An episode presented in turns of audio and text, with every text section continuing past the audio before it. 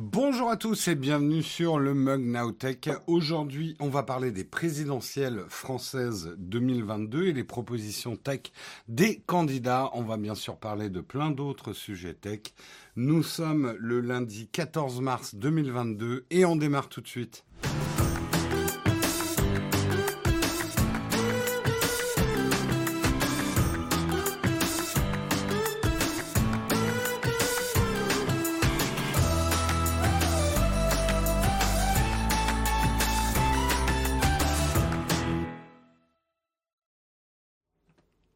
Bonjour à tous, j'espère que vous allez bien, que vous avez passé un bon week-end. Salut Pierre-Yves, salut Scarlett, salut Alpine Fresh, salut Ginei, salut Olek Impex, salut Thomas Blibli, Charisme FR, Samuel, Andy from Normandie, Geeko Splinter, je lis en random, Poppy 21000, le studio créatif, Florian, Sixiela, Nightboot, bonjour à toi mon cher Nightboot, hein, toujours important de t'avoir. J'espère que vous avez passé un bon week-end malgré effectivement le climat ambiant qui n'est pas au top, on va dire ça, hein, sans euphémisme, mais j'espère quand même que vous avez pu vous reposer et physiquement et mentalement, parce que c'est vrai que c'est une période où il faut être bien armé.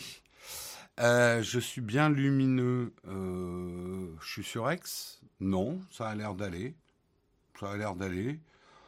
320 ISO, f1.4. Non, pas sur X. Bonjour Jérôme, tu es le bienvenu. Eh bien, écoute, je ne m'impose pas chez vous. Vous avez toujours le choix de m'exclure.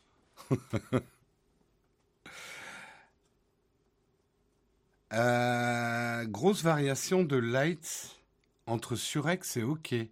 Ah. Intéressant. Le truc, c'est que j'ai les ISO en automatique, ce qui n'est peut-être pas une bonne idée. Alors attendez, bougez pas. Hop. On va se mettre en 200 ISO en fixe. Et là, il ne devrait plus y avoir de variation de lumière. Est-ce qu'on peut me dire dans l'oreillette si ça va là avec... C'est arrivé deux fois. Une fois la prise d'antenne, une fois après le générique. Ah, intéressant. Je ne sais pas ce qui se passe. Il me manquerait pas une... Ah, attendez. Je sais ce qui me manque. Bien joué. Hop.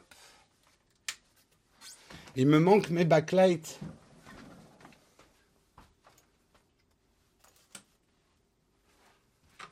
Hop. Voilà mon petit éclairage de cheveux. Je me disais, ça manquait. Oui, je suis sur X. Moi, je rajoute de la light. Hein, je suis comme ça. On va se mettre à F1.6 pour être sûr. Petit réglage technique du lundi. Hop. Voilà. Voilà qui est bien. Après, s'il y a des flashs lumineux, ouais, je ne sais pas d'où ça vient. Bah écoute, on va voir. Bonjour à tous. Bon, vous avez passé un bon week-end ? Tous bien reposés ? On remercie Swan68Net pour son 6e mois d'abonnement. On remercie Pierriche également pour son 17e mois d'abonnement. Merci beaucoup à vous, les premiers contributeurs du jour. Tout le monde se lève. Vous arrivez par grappe ce matin. Hein, le réveil est un petit peu difficile. On va regarder ensemble de quoi on va regarder. On va regarder ensemble de quoi on va parler ce matin. Hein. On va commencer avec un article de Numérama sur les présidentielles 2022. Ils ont classé les propositions tech pertinentes ou improbables des candidats à la présidentielle. Donc sujet hautement d'actualité, sujet hautement politique, sujet hautement... Je vous avais vu la petite notif sur la trottinette. Sujet hautement tech. On va parler de la guerre en Ukraine avec Google qui déploie une alerte au bombardement, comme quoi la tech peut être utile aussi en temps de guerre. On continuera avec la guerre en Ukraine avec tout ce qui se passe autour de l'ISS, la station internationale, est-elle vraiment en danger dans l'espace? On a vu, on va dire, les messages passifs-agressifs du responsable russe du programme ISS. On détricotera un petit peu ça. Dieu sait si on a besoin de détricotage en ce moment. Justement, en parlant d'information, on parlera de Twitter. Avec l'information sur Twitter en temps réel, va être plus dur à activer à cause d'un changement d'affichage. On se posera un petit peu des questions sur la pertinence du timing de ce changement qui impose un petit peu l'algorithme de Twitter. On parlera également de Success Story avec Steam qui explose ses records d'audience, le pourquoi du comment. On terminera avec une tartine. Ça fait longtemps que j'ai pas fait des tartines. Un article que j'ai trouvé très intéressant et très pédagogique sur vos mots de passe. On n'arrête pas de vous le dire. Arrêtez de faire n'importe quoi avec votre mot de passe. 10 secondes ou 10 milliards d'années, combien de temps votre mot de passe résistera-t-il aux pirates? Avec un tableau qui explicite très bien, qui explique très très bien les choses. Voilà en tout cas pour le programme du jour. J'espère qu'il vous va. J'en ai pas d'autres, hein, de toute façon. Donc je vous propose qu'on lance tout de suite le Kawa.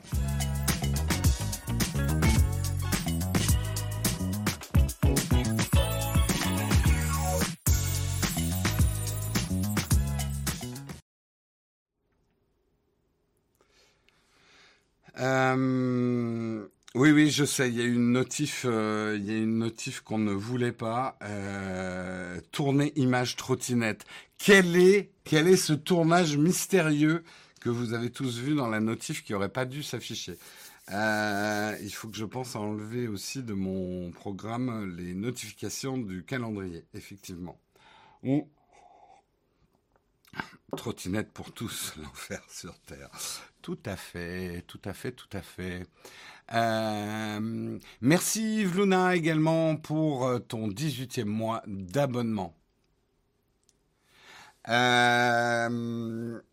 Non, j'ai pas enlevé les pubs sur Command Browser parce que ça pose des problèmes parfois sur les articles. Allez, on va commencer, on va parler des présidentielles 2022. On aurait presque tendance à l'oublier, mais nous sommes en pleine campagne présidentielle. Le premier tour, c'est vraiment très très bientôt. Et je sais pas vous, mais moi je fais un peu de catch-up d'ailleurs. Je vous recommande de regarder en replay l'émission de Jean Massier hier, qui était ultra intéressante, ultra pro, justement sur les candidats et l'écologie. C'était en live hier à partir de 16h. Vous pouvez le regarder en replay. Il n'y avait pas tous les candidats, puisque effectivement, il avait décidé de ne pas inviter les candidats d'extrême droite, pour les raisons qui lui appartiennent, et Emmanuel Macron n'est pas venu non plus à l'invitation de Jean Massier et de son équipe.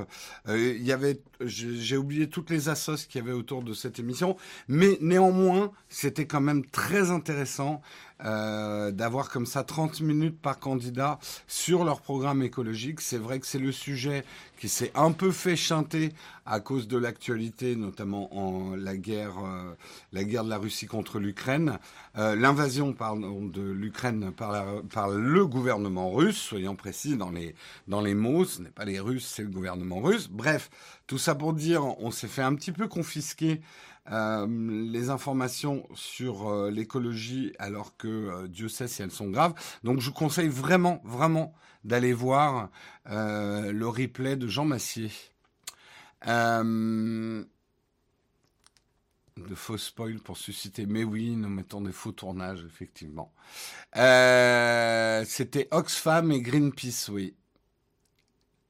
L'association... Ouais. Qui a fait condamner la France, effectivement. Merci Dantologue également pour ton 20e mois d'abonnement. Bah, merci Samuel, il vous a mis le lien, c'est le débat du siècle, présenté par Jean Massier et une journaliste dont j'ai oublié le nom, mais qui était très bien aussi, que je ne connaissais pas, Bref, je vous invite à aller regarder ça. Ça vous mettra un petit peu dans les présidentielles sur des problèmes extrêmement graves comme l'écologie. Mais on va parler de la tech parce que la tech, oui, la tech est politique. Quelles sont un petit peu les propositions tech des différents candidats? On avait déjà fait un dossier sur Jean-Luc Mélenchon et on en avait fait un aussi. C'était sur Anne Hidalgo. Bref, Numérama avait commencé à faire des dossiers homme politique par homme politique, candidat par candidat. Là, les choses s'accélèrent. Donc, on va voir tous les candidats, en tout cas toutes les propositions que Numérama a classées. À l'approche de l'élection présidentielle, Numérama a passé au crible tous les programmes et propose aujourd'hui un classement des propositions de 12 candidats, des plus pertinentes aux plus improbables, en passant par celles qui seront impossibles à mettre en place ou bien déjà en place. Mais le candidat se le met quand même dans son programme parce que ça fait classe. Il précise quand même de Jean-Luc Mélenchon qui a consacré un chapitre entier de son programme à la question tech, Jean Lassalle qui n'a que 3 propositions sur le sujet, le numérique reste un sujet régulièrement mal compris par les candidats. On avait parlé, ça y est, je me souviens, on avait parlé du bilan d'Emmanuel Macron au niveau de la tech par rapport à ses promesses de 2017 sur la tech, lesquelles il avait tenu en fait de promesses. Toutes les propositions des candidats n'apparaissent pas dans ce classement. Nous n'avons gardé que les plus pertinentes, ou au contraire les plus productives. De plus, certains candidats n'ont simplement pas parlé de tech dans leur programme. C'est le cas de Nathalie Arthaud ou de Philippe Poutou. Emmanuel Macron est également dans cette situation. Le président sortant n'a en effet pas encore sorti de programme définitif. C'est vrai que le programme d'Emmanuel Macron se fait attendre. Sa candidature aussi s'était fait attendre. Il n'a fait qu'une déclaration par rapport à la tech en faveur de l'apprentissage du code au collège. Mais on ne sait pas quelles sont les propositions qu'il formulera. On peut se douter quand même qu'Emmanuel Macron va avoir tout un dossier tech dans ses propositions, sachant qu'il avait déjà fait ça en 2017. La tech fait quand même partie du programme d'Emmanuel Macron. Seule chose, c'est que pour l'instant, on n'a pas les infos. Bref.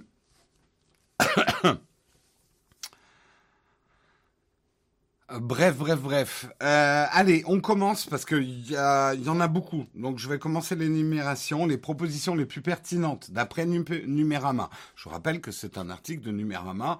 Moi, je ne fais qu'une revue de presse. Mais je donnerai quand même mon avis quand ça sera pertinent à mon avis. Requalifier les contrats de travail sur les plateformes numériques. Alors ça, c'est quelque chose qui est au cœur, notamment des programmes plutôt à gauche.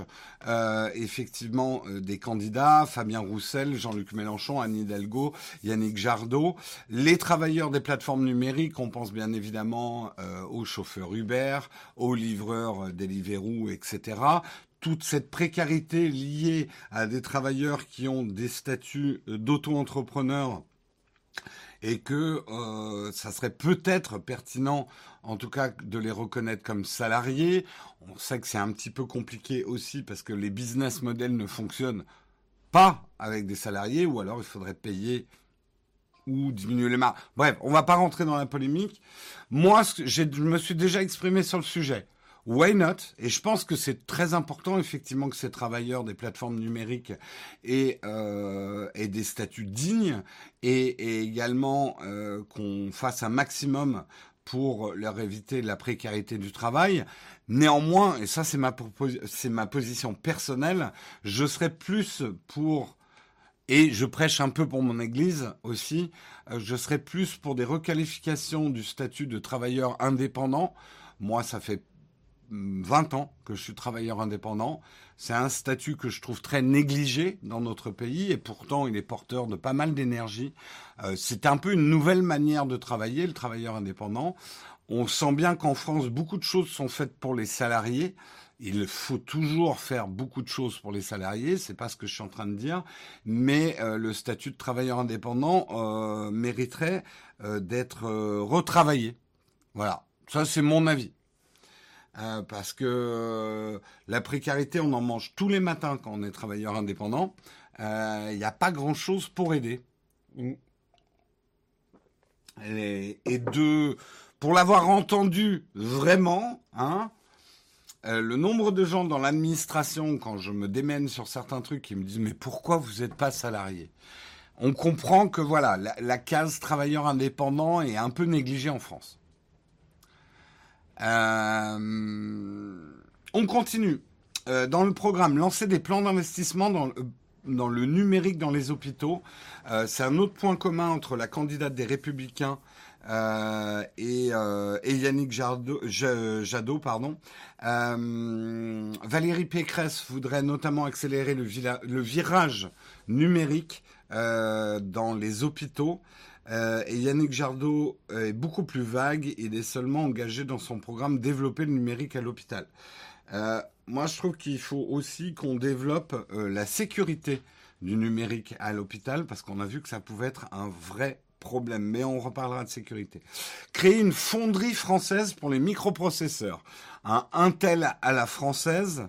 Créer nos propres microprocesseurs. Jean-Luc Mélenchon propose de créer une fonderie française pour les microprocesseurs. Avoir une production locale de ces produits serait un avantage considérable. Les microprocesseurs sont un secteur d'avenir, mais la production est très ralentie depuis plusieurs mois. On a vu la vulnérabilité effectivement de la tech à des problèmes d'approvisionnement. On a vu aussi des luttes, les luttes au sommet entre les fondeurs de microprocesseurs qui décident un petit peu de notre destin. Donc, oui, ça serait bien qu'on soit moins dépendant. Maintenant, est-ce que... je pense que créer une fonderie française... Bon, après, vous le savez, je m'en suis jamais caché, je suis plutôt pro-européen, donc je serais plus déjà pour créer une fonderie européenne de microprocesseurs, qu'on se renforce au niveau européen sur ce marché-là. Ça me semble déjà plus faisable, ne serait-ce que pour aller trouver les compétences qu'il faut, et c'est là le fond du problème. A-t-on les compétences, a-t-on la main-d'œuvre pour créer une fonderie européenne? Il faudrait déjà ramener l'industrie et des savoir-faire en France. Oui, ouais, c'est clair. Je dirais que ça pourrait s'inscrire effectivement dans un programme de requalification industrielle de notre pays et de l'Europe.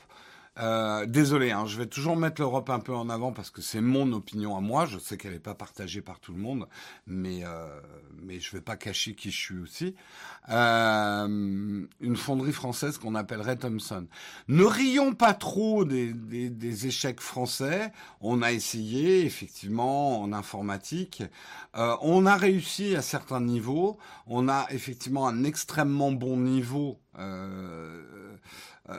Le bashing à la française par les Français, moi j'en ai marre un peu, genre on pourra jamais y arriver parce qu'on est des Français et que tout ce qu'on sait faire c'est des industries de Minitel ou de Thomson, c'est pas vrai.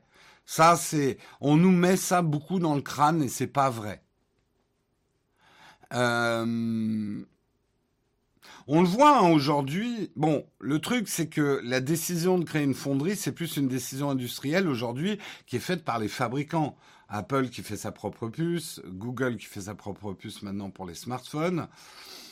Est-ce que c'est aux États de décider de la position de Jean-Luc Mélenchon? Oui, et je comprends, c'est en cohérence avec son programme politique. Voilà.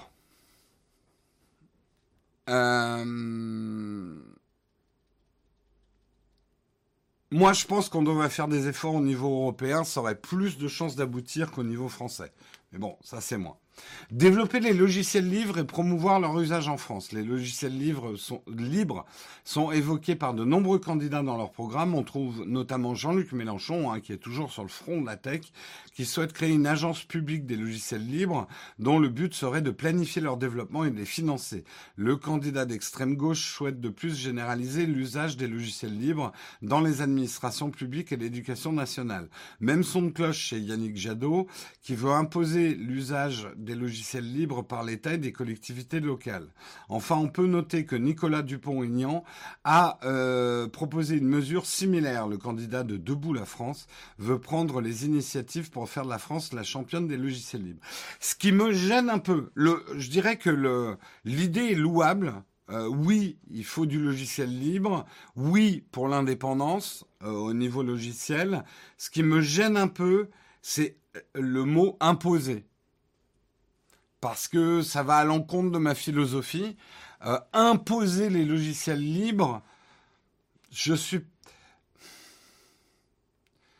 Le problème, il est toujours le même pour tout un tas de choses. Il y a des produits qu'on devrait plus utiliser que d'autres, mais s'ils sont inférieurs à ces mêmes produits... C'est comme, moi, c'est ma position sur le Made in France ou Made in Europe. Oui, si le produit est équivalent et s'il est performant. Après, si on m'oblige à utiliser un produit qui est inférieur, qui va me faire perdre du temps, perdre de l'efficacité, je trouve que c'est une perte de temps et une perte d'efficacité. C'est toujours le problème d'imposer les choses. Oui, il faut encourager, oui, il faut stimuler, imposer, c'est... Gardons ça pour d'autres choses, j'ai envie de dire. Imposer et libre dans la même phrase. Ouais, c'est un peu ça, ouais.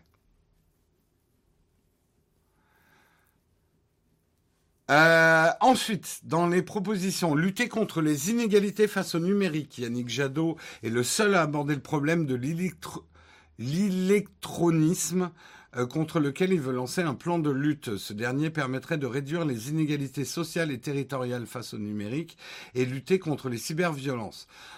Il est également le seul à proposer de mettre en place des tarifs très sociaux pour les équipements numériques. Ça, c'est vrai. Et là, pour le coup, je suis d'accord avec Yannick Jadot. Il y a un vrai problème d'inégalité face au numérique. Inégalité des âges aussi. Et ça, c'est un problème, je vois autour de moi, le problème d'accès au numérique. Un problème, effectivement, social.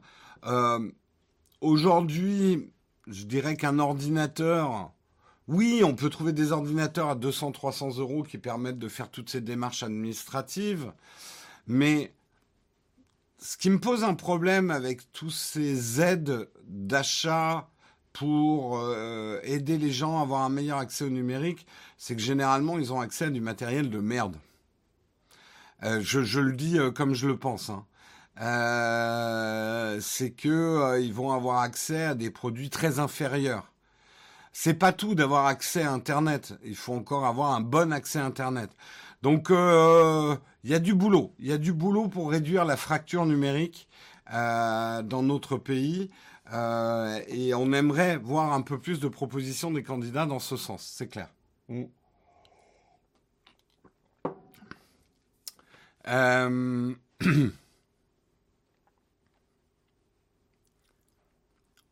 Quand Microsoft offre ses licences gratuitement à tous les étudiants, il s'impose de fait. On pourrait avoir un débat, t'as pas tout à fait tort en 9web.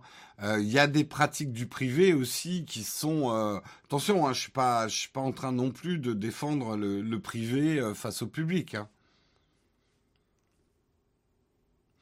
Hein. L'apprentissage du code à l'école. Alors ça... Certains en ont pas mal parlé. C'est une proposition qui s'est taillée une place de choix dans la campagne, l'apprentissage du code dans les établissements scolaires. Tout d'abord promue par Anne Hidalgo, qui est la première à en avoir parlé dans son programme. L'idée a été reprise par Éric Zemmour et maintenant évoquée par Emmanuel Macron. L'apprentissage du code à l'école, moi je pense qu'il faut déjà effectivement ouvrir... L'apprentissage, je sais pas, mais en tout cas, apprendre à mieux utiliser le numérique, c'est clair. Quand on voit... moi, j'ai l'impression que j'utilise mieux Google que certains qui sont beaucoup plus jeunes que moi. La manière d'utiliser les outils numériques est pas bonne. Le numérique a amené beaucoup de facilité, il a pu amener aussi une forme de flemme. Donc, je pense qu'il serait important non seulement d'apprendre le code à l'école, mais je pense que apprendre à comprendre, apprendre à décoder, je pense même, vu la situation actuelle, que ça serait pas mal d'avoir des cours de débunkage de fake news. Comment... Il y a plein de choses à dire là-dessus. Je pense que ça mériterait des cours. Comment vérifier les informations ? Il y aurait presque une formation journalistique à faire à tout citoyen aujourd'hui pour apprendre à ne pas relayer et colporter des fake news parce qu'elles sont croustillantes et que ça permet d'attirer l'attention sur soi, de résister au côté très tentant, bonbon numérique de la fake news, et de devenir un peu un émissaire de la propagation de la désinformation, parfois à notre insu. Je pense qu'il y aurait pas mal de choses à faire dans l'enseignement là-dessus, hein. Le code, je pense que ça serait bien. Moi, justement, je viens d'une génération où le code, pour moi, c'est des formules magiques. Les gens qui font du code, je n'y comprends rien et c'est des magiciens pour moi. Et ça, c'est pas une bonne chose. J'aimerais avoir suffisamment de connaissances sur le code pour avoir une compréhension, pas forcément devenir codeur, on va pas tous devenir codeur, mais suffisamment de culture générale sur le code pour en comprendre les enjeux et puis pour pas se faire, moi, un problème auquel j'ai été confronté lors de ma carrière, enfin de mes différentes carrières, c'est de me faire mener par le bout du nez par des codeurs qui me disaient un jour qu'un truc était possible, le lendemain que c'était pas possible, ils me faisaient un devis, le lendemain j'avais droit et c'était 3 fois plus cher. Avoir le minimum de connaissances pour pas me faire bananer aussi.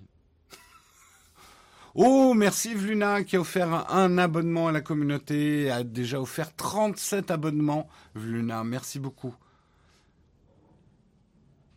Des cours d'hygiène informatique, ça serait bien aussi, critique de l'information. Mais on pourrait avoir un cours d'hygiène informatique dans lequel il y a la désinformation, il y a l'apprentissage de bien protéger ses ordinateurs, ses mots de passe, etc., quoi. Ça serait vraiment bien. Mais une sensibilisation au code, ça serait vraiment bien, hein. Ma femme est prof et elle fait... Ah, attendez, j'ai raté le commentaire.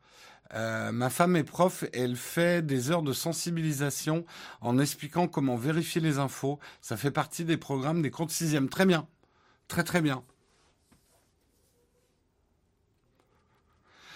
Bon, en tout cas, l'apprentissage du code, mais j'ai envie de dire l'apprentissage de la tech à l'école, moi, ça me paraît quelque chose de vital. Je pense que on est là, on va dire, ces 3 dernières générations, on s'est fait un peu bouffer par les réseaux sociaux, par un numérique qu'on nous a présenté de manière trop euphorique, et maintenant on mange notre pain noir, et du coup on recrache tout. Je pense qu'une formation à l'école pour comprendre les bienfaits du numérique, parce qu'ils sont ultra multiples, tout en ne cachant pas les dangers du numérique, enlever cette espèce du mythe du « c'est gratuit », qui, à mon avis, nous a tous foutus dedans depuis 15 ans maintenant. Justement, comprendre la valeur des choses, comprendre où sont les coûts d'Internet. Aujourd'hui, moi, chaque fois que je rencontre des gens, qu'on a ce genre de débat, et je leur dis « mais Internet, ça coûte cher !» La bande passante, ça coûte super cher. Les gens tombent des nues en me disant, mais non, ils payent les serveurs et les gens qui s'occupent des serveurs. Non, c'est pas là. Ce qui coûte cher sur Internet, c'est la bande passante. Et n'importe qui, un Instagram, un Facebook, etc., ils payent pas juste leur serveur, ils payent la bande passante. Donc il faut bien qu'ils trouvent un moyen, au moins d'amortir la bande passante que ça leur coûte. Et ça, je sais qu'il y a plein de gens autour de moi, quand je leur dis ça, c'est une révélation. Ah ouais, Internet, c'est pas gratuit. Non, ça n'a jamais été. L'État sponsor par Nowtech, très bonne idée, Flanchon Musique. Très très bonne. Ou plutôt l'inverse. Nowtech sponsorisé par l'État. Donnez-moi l'argent public.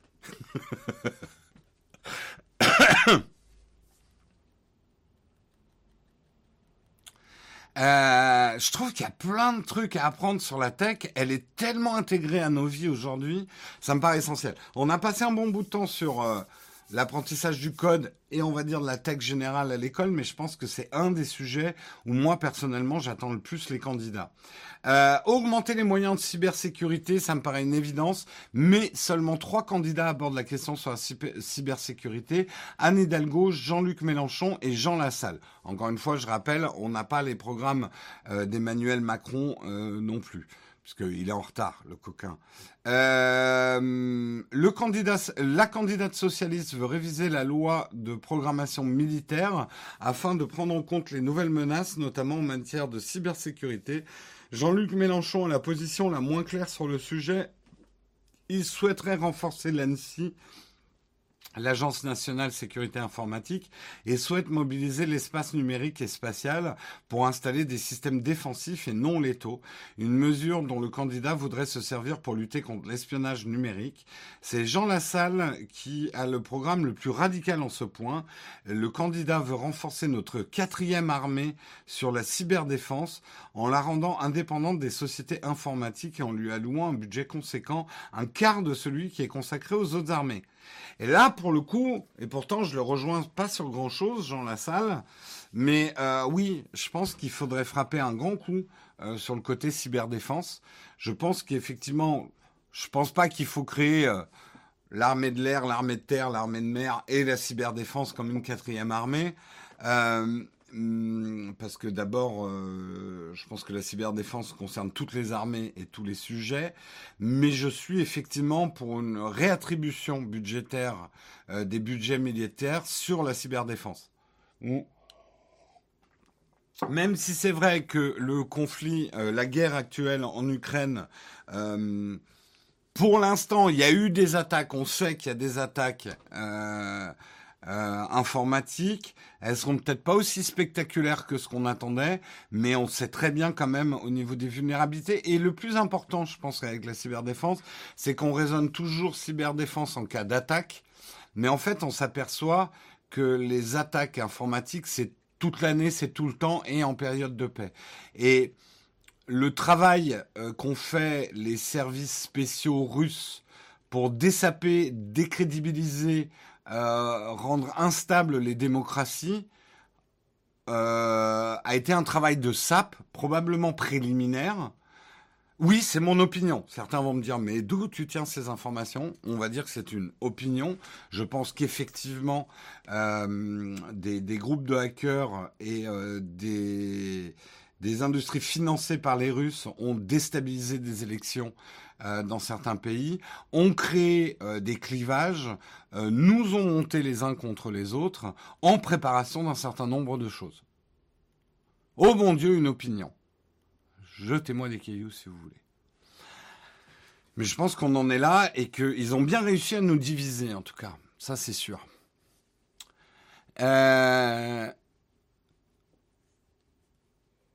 Je voulais dire saper parce que dessaper, c'est pas la même chose. Je me suis peut-être trompé de mot. Effectivement, Fabrice. Merci de me corriger. Mais je pense, voilà, ce que je voulais dire d'une manière un peu moins polémique, c'est que la cyberdéfense n'est pas qu'une défense en cas d'attaque. C'est aussi nous prémunir des influences étrangères sur notre politique au quotidien, la politique civile aussi. Voilà, voilà. Améliorer l'accessibilité d'Internet. L'accessibilité des sites Internet est un problème soulevé depuis des années par des associations. Yannick Jadot est le seul à avoir intégré dans son programme en proposant de créer une agence de l'accessibilité universelle qui serait chargée de veiller au respect des normes d'accès aux sites Internet essentiels pour les personnes en situation de handicap. Et là, encore une fois, je suis... non, j'allais dire encore une fois. Là, je suis d'accord avec Yannick Jadot. Il y a un problème d'accessibilité. On sait à quel point les personnes en situation de handicap sont dépendantes du numérique aujourd'hui. Ça leur a apporté énormément de solutions, le numérique, pour les personnes en situation de handicap. Mais on n'a pas à se reposer sur nos lauriers. On est loin d'être parfait au niveau de l'accessibilité d'Internet. Il faut effectivement un numérique plus inclusif à tout un tas de niveaux, et notamment au niveau des personnes en situation de handicap. Là-dessus, il n'y a pas à chier, j'ai envie de dire. Ensuite, Numérama parle des propositions que Numérama juge les moins pertinentes. Bloquer les investissements. Alors là, c'est Valérie Pécresse qui propose de créer un haut conseil de la souveraineté économique qui aurait pour objectif d'autoriser les investissements étrangers en France en fonction des intérêts stratégiques français. Ça vous rappelle pas un certain Dailymotion où on avait refusé des investissements étrangers sur Dailymotion pour garder ce fleuron français, cette pépite, ce diamant ? Ai-je besoin d'en dire beaucoup plus ? Je suis assez d'accord avec Numérama. D'abord pour moi, bien sûr que l'État a son mot à dire sur des investissements sur des secteurs stratégiques.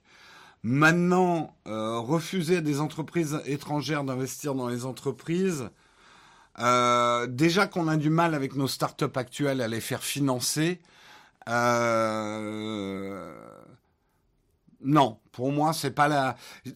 Pareil, je serai toujours du côté de l'incitatif et jamais du répressif, surtout sur ce type de domaine. Inciter par peut-être de la défiscalisation, des programmes qui permettraient aux investisseurs français un certain nombre d'avantages à investir dans les startups françaises. Aujourd'hui, tous les gens qui travaillent dans les startups vous le diront, les levées de fonds en France, c'est galère. Les investisseurs français, et même d'une manière générale européens, c'est galère à trouver. Donc, ça manque d'incitatif, en fait, pour les investissements. Bloquer, interdire des investissements étrangers, moi, c'est pas ma manière de voir les choses. Je trouve que c'est contre-productif. Parce qu'on peut tuer des sociétés aussi en bloquant des financements. Attention, je suis pas en train de dire qu'il faut laisser n'importe qui financer n'importe quoi, bien évidemment. Imposer des quotas pour l'utilisation des logiciels européens. Là, pareil, Valérie Pécresse souhaite mettre en place des quotas en matière de logiciels et d'infrastructures numériques, en imposant notamment à l'État et aux acteurs publics d'utiliser au minimum 50% de logiciels européens. Je suis très partagé sur les quotas. Autant je suis pour la discrimination positive dans certains secteurs pour plus d'inclusivité et plus de variété, autant par exemple sur l'utilisation des logiciels imposés des quotas, on retombe toujours sur le même problème. Si c'est pour avoir des logiciels moins performants parce qu'on n'a pas la proposition européenne de logiciels performants pour telle ou telle tâche, je suis pas pour. Après, pareil, faire de l'incitatif pour avoir des meilleurs logiciels européens, ça, je suis pour. Bloquer l'accès à des sites porno par carte bleue, toujours Valérie Pécresse. Toujours Valérie Pécresse qui propose de rendre effectif l'interdiction de l'accès à la pornographie pour les mineurs en contrôlant l'identité en ligne, par exemple via une carte bleue. L'idée est régulièrement évoquée par les hommes et les femmes politiques depuis des années, mais la mesure n'a jamais été mise en place, notamment parce qu'elle rencontre de nombreuses oppositions et limitations techniques.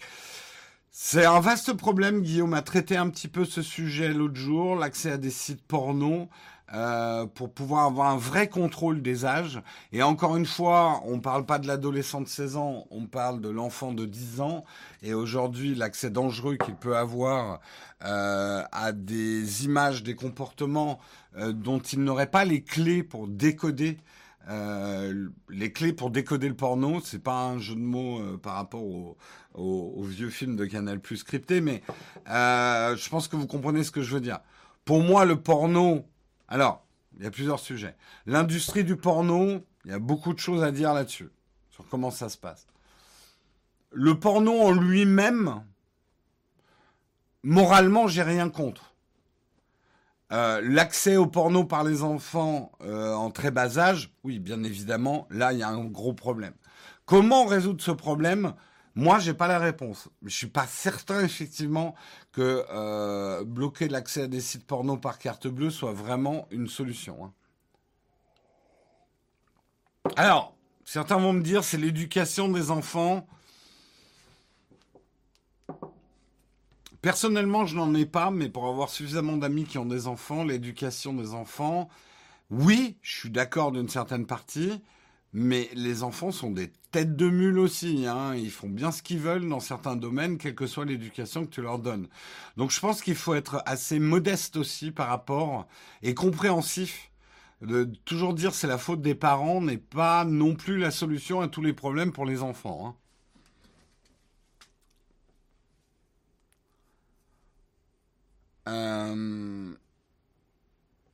Et c'est pareil. Tu peux dire, ouais, mais les parents n'ont pas laissé l'accès à Internet à leurs enfants en bas âge. T'as déjà vu un gamin qui veut vraiment quelque chose ? Moi, les trucs que j'ai faits quand j'étais gamin pour avoir accès à des choses qui m'étaient interdites, mais les trésors d'imagination. Donc la solution ne peut pas être uniquement parentale. C'est juste ça que je veux dire.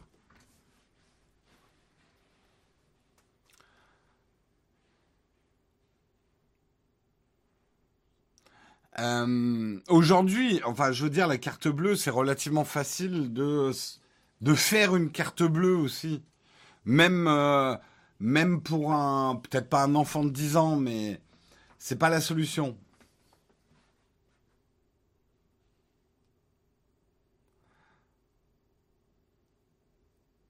Faut pas oublier qu'il faut une modération des pubs porno, il y en a tellement sur les sites de streaming. Ouais, je sais pas, j'ai pas d'enfant, donc je sais pas comment gérer des comportements éventuels que je ne connais pas. Oui, non, mais moi c'est pareil, mais le côté c'est la faute des parents, je pense que c'est pas l'unique réponse à ce type de problème. Numéro de sécurité sociale. Ça pose d'autres problèmes. C'est des problèmes de confidentialité. On en rigolait, mais on va peut-être pas utiliser notre compte France Connect qui nous permet de nous connecter au site des impôts pour se connecter à un site porno. C'est compliqué. C'est compliqué.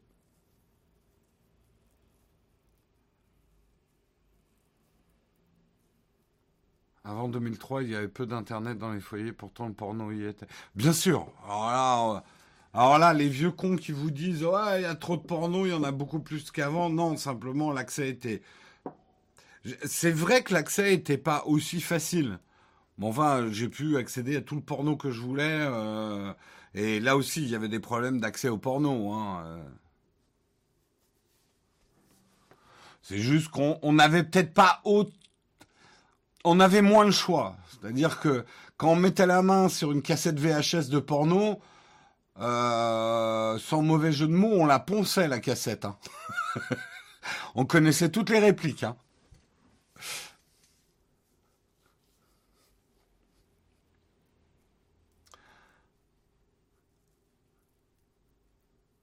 Bref, attention, c'est pas parce qu'on aborde ce type de sujet que vous pouvez utiliser tous les mots. Ne donnez pas des mots de tête à la modération. Voilà. C'est moins trash, non.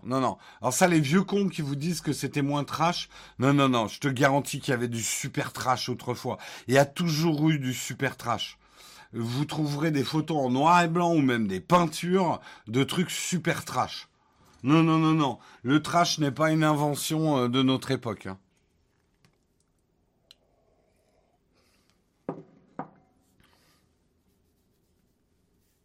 Non, il y a 40 ans, le porno était réservé à une certaine élite. Pas du tout. Franchement, pas du tout. On voyait simplement... C'est pas qu'on voyait moins d'images ou moins d'images trash, c'est qu'on avait peut-être moins de renouvellement. Si t'arrivais à mettre la main sur un truc de cul, tu le gardais plus longtemps, on va dire. Mais non, alors là, je suis vraiment pas de ceux qui vont dire c'était mieux avant. Voire, il y a des choses qui étaient pires avant dans le porno. Et l'industrie du porno aujourd'hui, ça va pas du tout.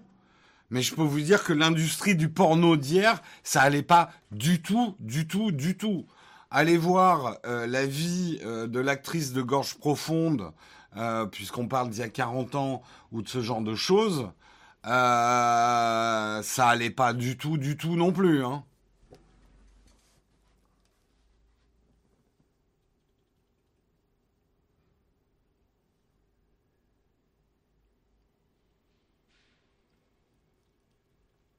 Bah écoute, j'habitais pas à Paris, moi, quand j'étais enfant. Ne croyez pas que j'ai toujours été parisien. J'ai jamais eu un accès très compliqué au porno.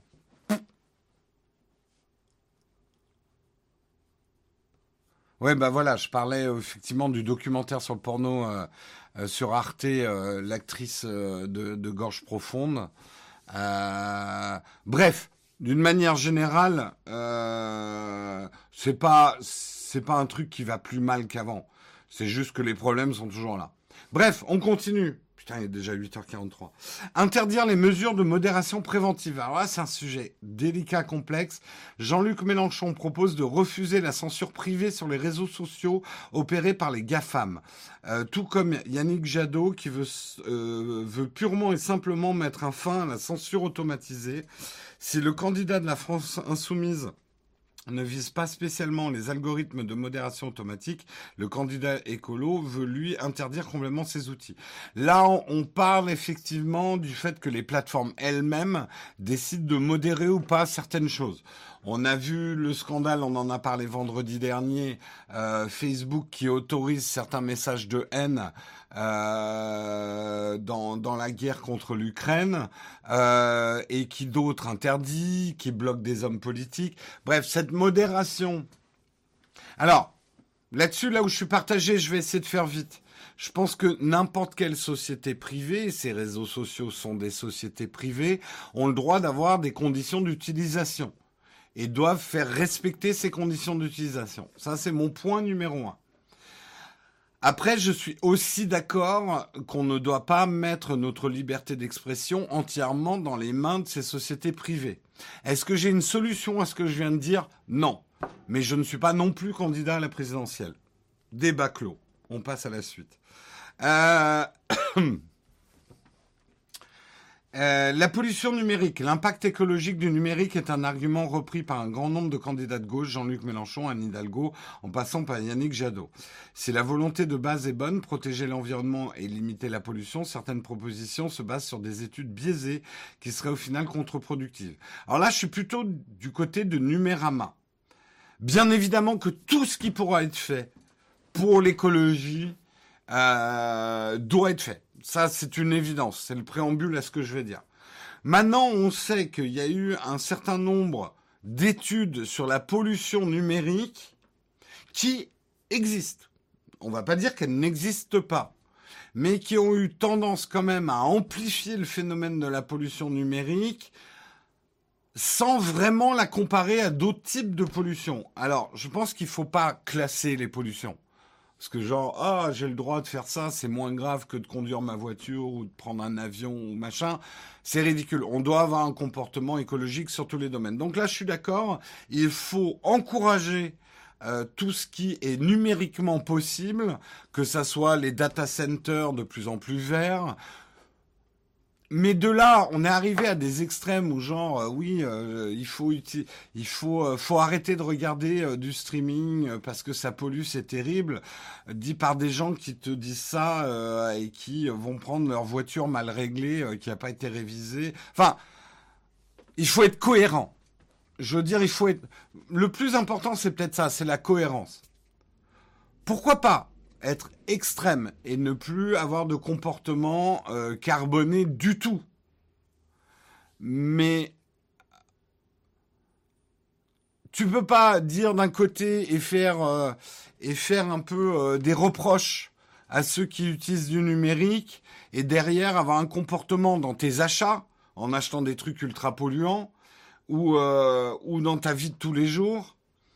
Attention, hein, je suis pas en train de dire, je sais que une grande majorité d'entre vous ont besoin de prendre une voiture. Je suis pas en train de dire, il faut pas prendre une voiture. C'est pas ça que je veux dire. Mais quand même, on sait aujourd'hui, ne serait-ce que la manière, effectivement, de... tu vois, la manière de laver notre linge, ça a un impact. La manière de laver la vaisselle, ça a un impact. La manière de nous chauffer, ça a un impact vraiment concret, réel, rapide. Sur le numérique, alors évidemment, si vous avez deux grandes tours chez vous avec 20 000 ventilos et que vous regardez tous vos streamings en 8K, 120 images secondes et que vous laissez allumer toute la journée, oui, vous êtes un problème, quoi. Et pour ce qui est des serveurs, je pense que ne serait-ce que pour des raisons économiques, les data centers ont de plus en plus intérêt à être de plus en plus écolos. Donc, c'est encore un problème. Je pense que la recherche va dans le sens à de plus en plus de solutions pour des data centers qui auront une empreinte carbone beaucoup moins forte.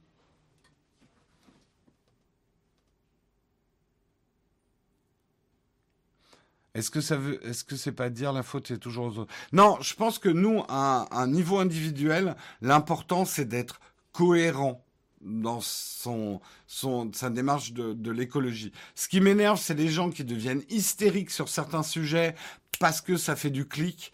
Oh là là, le numérique, ça pollue. Chargez vos pages en noir, ça frague. et qui derrière vont avoir des comportements ultra polluants. Tu vois, c'est ce manque de cohérence qui m'agace. Après, quelqu'un qui est vraiment hyper soucieux de son empreinte carbone et qui va ajouter à ça une utilisation du numérique la moins carbonée possible, lui peut se permettre de faire un reproche aux autres. Vous comprenez ce que je veux dire ?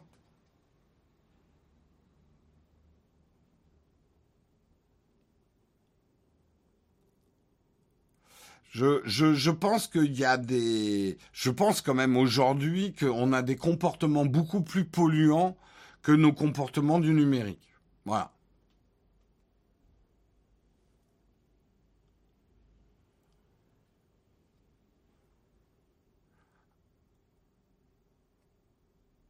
L'hiver, je chauffe mon bureau avec le PC, donc énormément d'économie de bois de chauffage, ouais.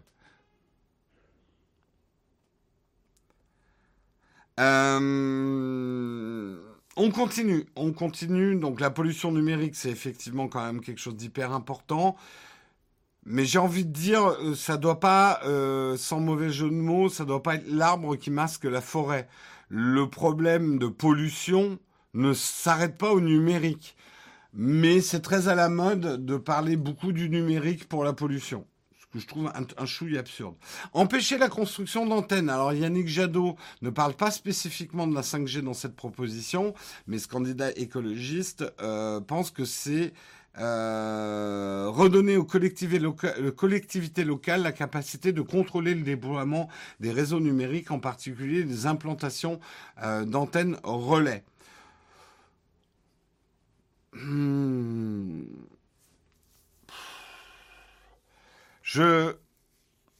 J'ai pas été persuadé par les études qui auraient montré plus de dangerosité de la 5G que d'autres types de réseaux et d'autres types d'ondes qui nous entourent. En tout cas, moi, au niveau personnel, j'ai pas été convaincu par les preuves qu'apportent les pourfendeurs de la 5G. Ça m'a pas vraiment convaincu, quoi. Également le point anti-Linky. Alors là, c'est Nicolas Dupont-Aignan qui parle spécifiquement de Linky. Dans son site de campagne, on peut lire qu'il souhaite lutter pour les libertés individuelles qui seraient menacées par le numérique. Parmi ses propositions, il explique qu'il veillera à ne pas connecter les maisons, notamment au niveau de l'énergie, avec des compteurs post-Linky capables de contrôler et de taxer différemment suivant la destination de la consommation. Sujet ultra complexe, je ne vais absolument pas avoir le temps de me lancer dedans puisqu'il est 8h52. Je vais prendre un tout petit bout de choses pour... Je suis à... Ouais. Bon. Rendre l'accès au marché européen difficile à Google et Facebook. Alors là, c'est Marine Le Pen qui n'aborde quasiment pas le numérique dans ses propositions de campagne, mais effectivement... qui suggère de rendre l'accès à nos marchés extrêmement difficiles à Google, Facebook et autres géants du numérique via des normes et une fiscalité dissuasive. Outre le fait qu'une telle proposition... Alors,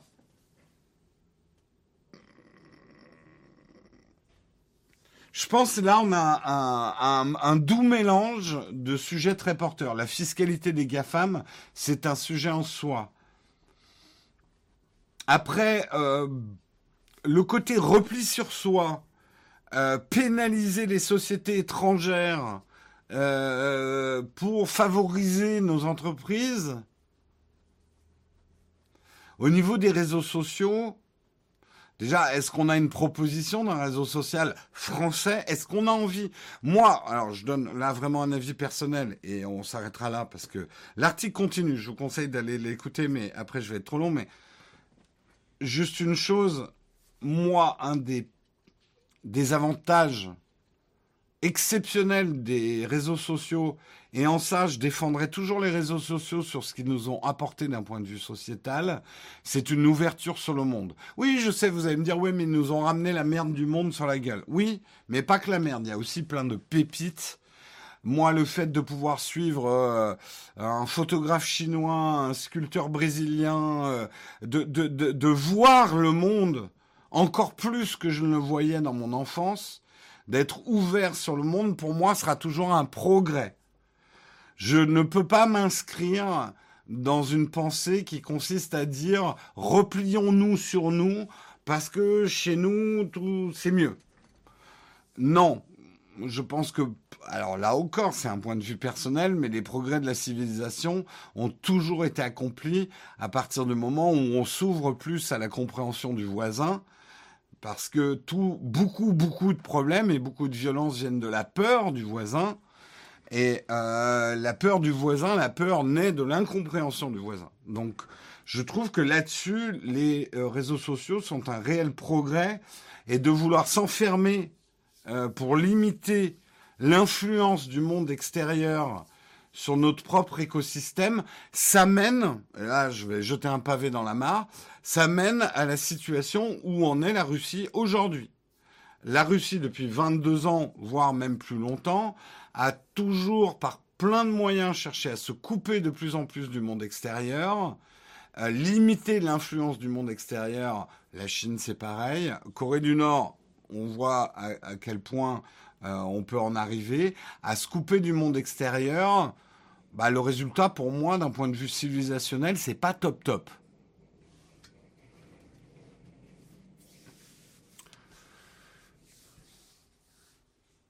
Voilà, donc pas trop ok. Vous pourrez continuer à lire l'article Numérama, une troisième rubrique où il parle des propositions peu convaincantes, impossibles ou déjà mises en place, avec notamment les taxes GAFAM, ce genre de choses. Donc, je vous invite à aller lire l'ensemble des articles. C'est intéressant quand même de voir les programmes tech des différents candidats. On y a passé beaucoup plus de temps que je ne l'avais prévu. L'article est fort long, fort touffu. Très bon travail de Numérama. Je passe à l'article suivant. On va devoir effectivement faire les articles un petit peu rapidement, mais il faut les faire quand même. Guerre en Ukraine. Donc ça, c'est un article de HuffPost. Guerre en Ukraine, Google déploie une alerte au bombardement. Après avoir gelé son service de cartographie Google Maps pour la Russie et l'Ukraine afin d'éviter les détournements et préserver la sécurité, Google va déployer un système d'alerte en cas de menace de bombardement, a annoncé la firme le jeudi 10 mars. À la demande et avec l'aide du gouvernement ukrainien, Google va mettre en place un système d'alerte rapide en cas de raid aérien sur tous les téléphones Android en Ukraine. Donc, si vous avez un iPhone, vous êtes mal. Non, plaisanterie à part. L'idée, c'est peut-être de faire adopter après le système ou de le faire fonctionner aussi sur les smartphones Apple, à voir si c'est réussi. Cette fonctionnalité exploite un mécanisme d'alerte à faible latence que nous avons conçu pour les alertes de tremblement de terre. Elle ne remplace pas les systèmes d'alerte de raid aérien mis en place par le gouvernement ukrainien déjà en place, mais sera complémentaire. Donc l'idée, voilà, c'est d'aider les populations civiles ukrainiennes qui se prennent des bombes sur le coin de la gueule pour les prévenir effectivement des raids aériens le plus tôt possible et pouvoir les désengager des points chauds effectivement des bombardements. C'est très bizarre hein, d'aborder ce type de sujet dans une revue de presse de la tech, mais c'est le monde dans lequel on vit aujourd'hui. Oui, la technologie est impliquée effectivement dans la protection des civils de bombardements, quoi. Ouais. Là, j'ai un moment de recul sur moi-même et je me vois en train de faire cette news. Et ouais, c'est triste. C'est super triste d'en être là aujourd'hui en 2022. Mais on en est là. Donc, qu'est-ce qu'on fait? Bref. Google indique aussi développer des nouvelles fonctionnalités afin d'aider les réfugiés ukrainiens au nombre de 2,6 millions au moins d'après l'ONU. C'est pourquoi désormais les hôteliers des pays voisins à l'Ukraine peuvent indiquer sur leur profil commercial s'ils offrent un hébergement gratuit ou des prix réduits aux réfugiés. Et les entreprises locales peuvent utiliser leur profil sur Search ou Maps pour proposer divers services et aides aux réfugiés d'Ukraine. Voilà. Donc, Google essaye de mettre en place un certain nombre de choses pour aider les populations civiles en Ukraine. On continue, et c'est un autre article de Numérama, toujours sur la guerre en Ukraine, juste pour parler très rapidement. Je vais pas pouvoir, je vous invite à aller lire et d'aller écouter la vidéo qu'a fait Numérama sur la station spatiale l'ISS est-elle vraiment en danger dans l'espace ? On a vu l'échange d'un certain nombre de tweets, notamment avec le responsable russe comment ça s'appelle déjà ? L'agence russe spatiale, je vais trouver... Roscosmos, voilà, Roscosmos qui est l'agence spatiale russe, qui a fait un certain nombre de tweets disant que si l'ISS tient en l'air, c'est grâce au moteur russe, et que s'il y avait un dysfonctionnement de ça, l'ISS irait et tomberait sur l'Europe et les États-Unis. C'est pas un très bon CM, déjà, on peut dire ça, pour ajouter un peu de légèreté à l'article. Et en plus, c'est pas vrai. Et c'est ce que cet article nous dit. L'ISS est international. Et oui, les technologies russes, on en est dépendant sur l'ISS, mais les Russes sont aussi dépendants des technologies. L'électricité vient des Américains sur l'ISS. Donc, c'est bien beau d'agiter les hochets de la peur. La probabilité que l'ISS tombe sur Terre parce que les Russes ont décidé d'arrêter les moteurs est extrêmement faible. Sachant qu'il y a des histoires effectivement avec des vaisseaux cargo, les Américains ont un autre vaisseau cargo qui pourrait envoyer... Enfin bref, je rentre pas dans les détails techniques, mais c'est un peu une info fausse. Ce qui est pas faux par contre, c'est que c'est un sérieux coup de frein ce qui se passe sur tout un tas de programmes spatiaux qui étaient internationaux. Et quelque part, on est même dans de la régression par rapport à l'époque de la guerre froide. Pendant la guerre froide, des recherches communes entre les États-Unis et la Russie ont continué, alors que la guerre froide était extrêmement exacerbée sur d'un point de vue idéologique. Là, il y a eu un coup d'arrêt net, notamment au programme pour Mars. On l'a vu là, les Russes sont complètement ExoMars, qui est complètement chamboulé. L'astronaute allemand qui est actuellement sur l'ISS, les deux astronautes russes qui y sont, ont arrêté leur programme de travail et ne partageront pas leurs résultats entre eux.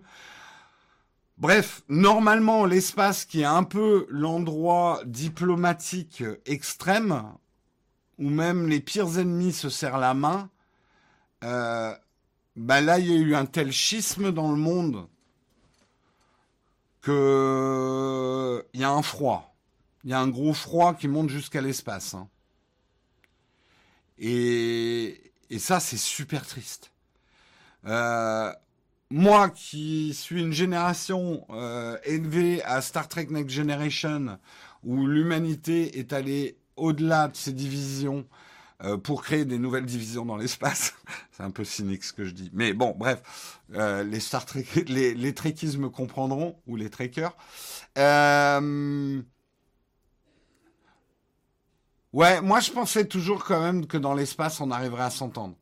Quand tu vois que des cosmonautes et des astronautes américains et russes en pleine guerre froide sont arrivés à faire des trucs... For All Mankind, la série, prend beaucoup de sens en ce moment. Enfin, bref. Voilà, ils ont trop regardé For All Mankind. Ouais.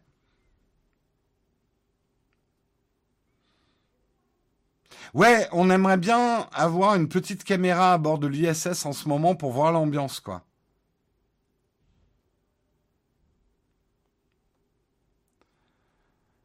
Bonjour Jérôme, le satellite Nordnet et HS depuis 15 jours, piratage Ukraine, sais-tu quelque chose ? Non, j'ai pas d'infos là-dessus, Naïs Cerise, non.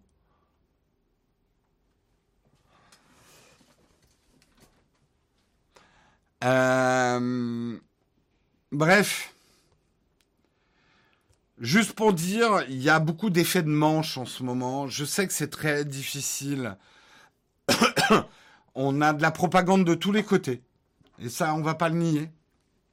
Je voulais saluer d'ailleurs le travail de France 24 en ce moment, qui fait du débunkage de propagande, tant d'ailleurs du côté russe que du côté ukrainien.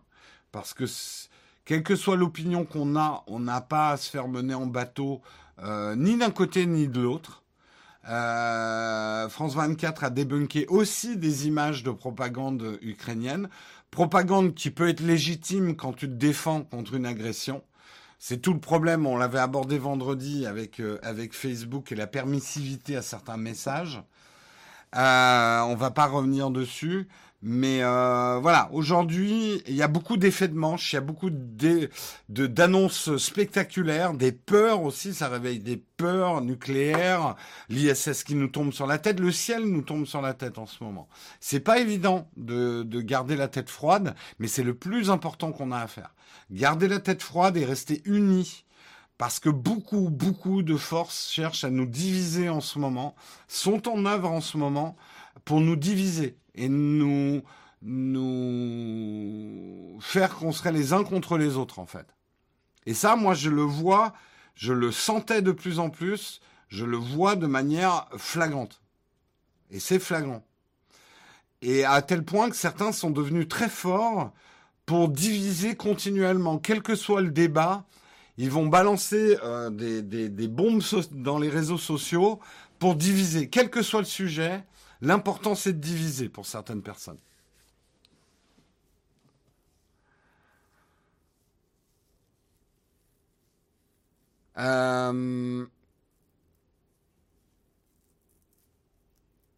Comment tu as accès à France 24 ? Bon, je sais pas, j'ai ça dans mes chaînes, moi. Non, pardon. France 24, je regarde en direct sur YouTube. Sur YouTube, France 24. Je dis pas qu'elle est parfaite, hein, cette chaîne. Et je suis certain, je regarde même pas les commentaires que quelqu'un est en train de me dire « France 24 appartient à la CIA ». Je m'en fous. Je trouve que c'est une chaîne qui fait un bon travail sur le débunkage des propagandes aujourd'hui, qui fait un travail... Il y a un point de vue édito, il y a des opinions, mais elles sont relativement légères. Et France 24 est en direct sur YouTube, si vous voulez voilà, vous faire un avis. Ce n'est pas ma seule source d'information, il en faut plein d'autres. Je voulais juste saluer leur travail de débunkage.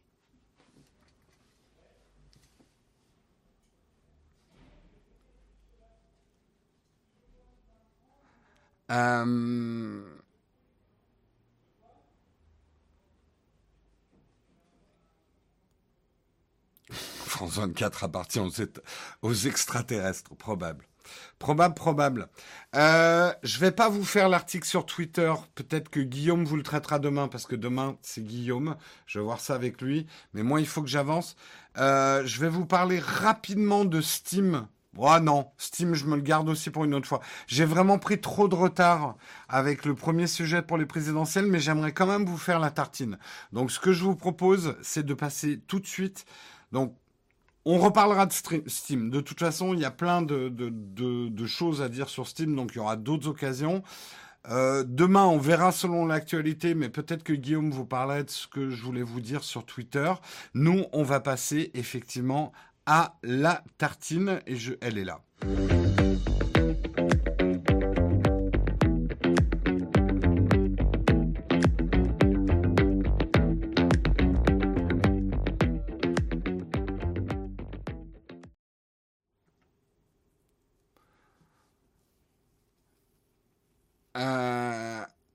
Mon boulanger a dit à mon boucher que les Russes sont des extraterrestres. Ouais, on en est un peu à ce niveau parfois d'information.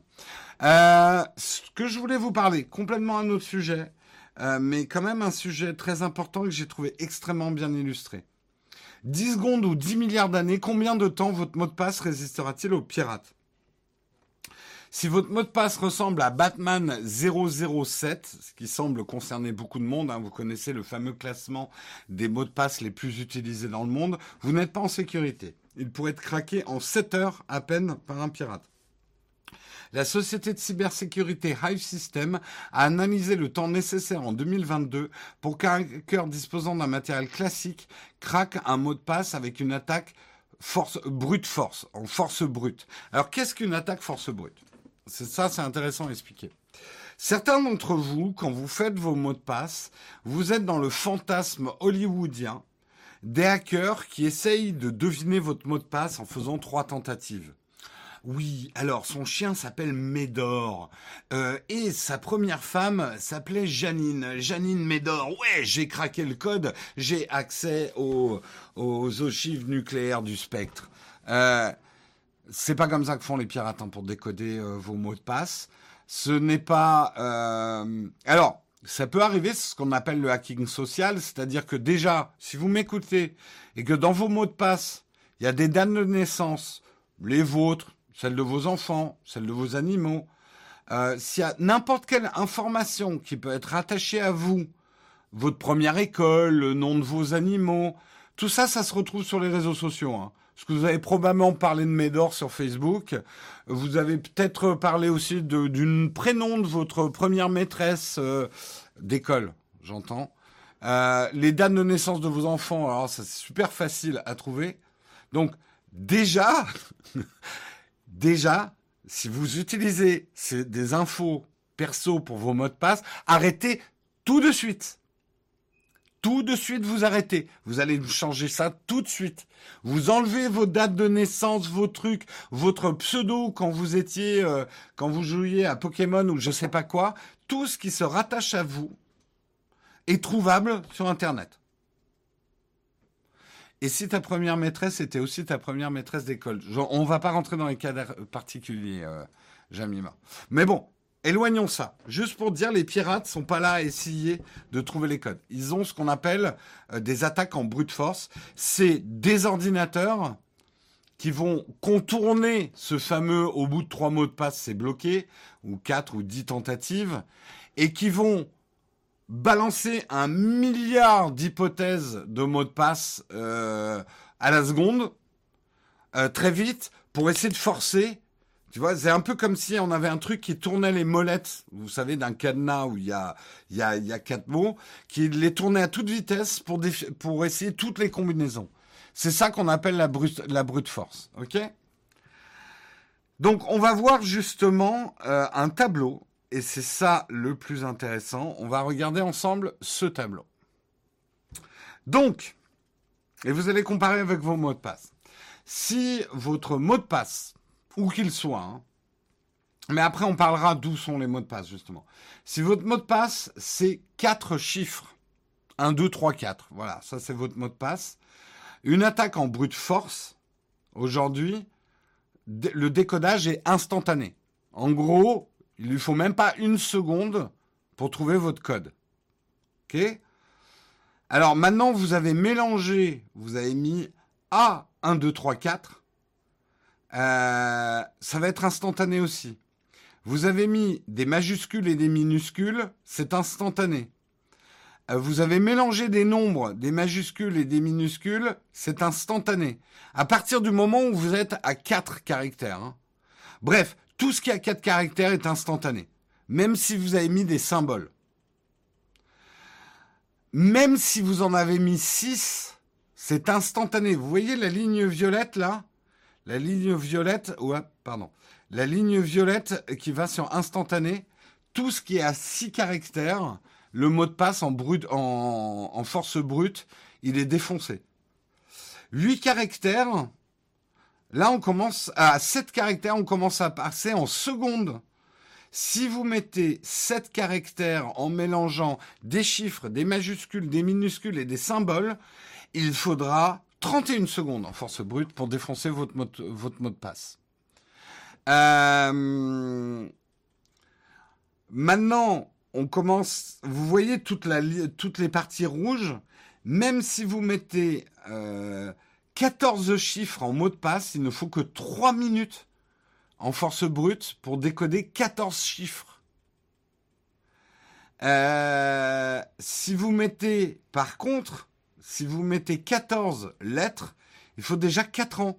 Vous voyez, c'est tout con, hein, mais... Et si vous mélangez dans des lettres, des majuscules et des minuscules, il faudra 64 000 ans. Vous voyez comme ça va vite, là, sur la ligne 14. Et si vous mélangez des chiffres, des lettres, des majuscules et des minuscules, il faudra 750 000 ans en force brute pour trouver votre mot de passe. Et si vous y ajoutez des symboles, 16 millions d'années. 16 millions d'années pour trouver votre mot de passe. Et si on va à l'extrême, après on peut aller plus que ça, mais si vous mettez 18 mélanges majuscules, minuscules, lettres, chiffres et symboles, il faudra 138 trillions d'années pour trouver votre mot de passe en force brute.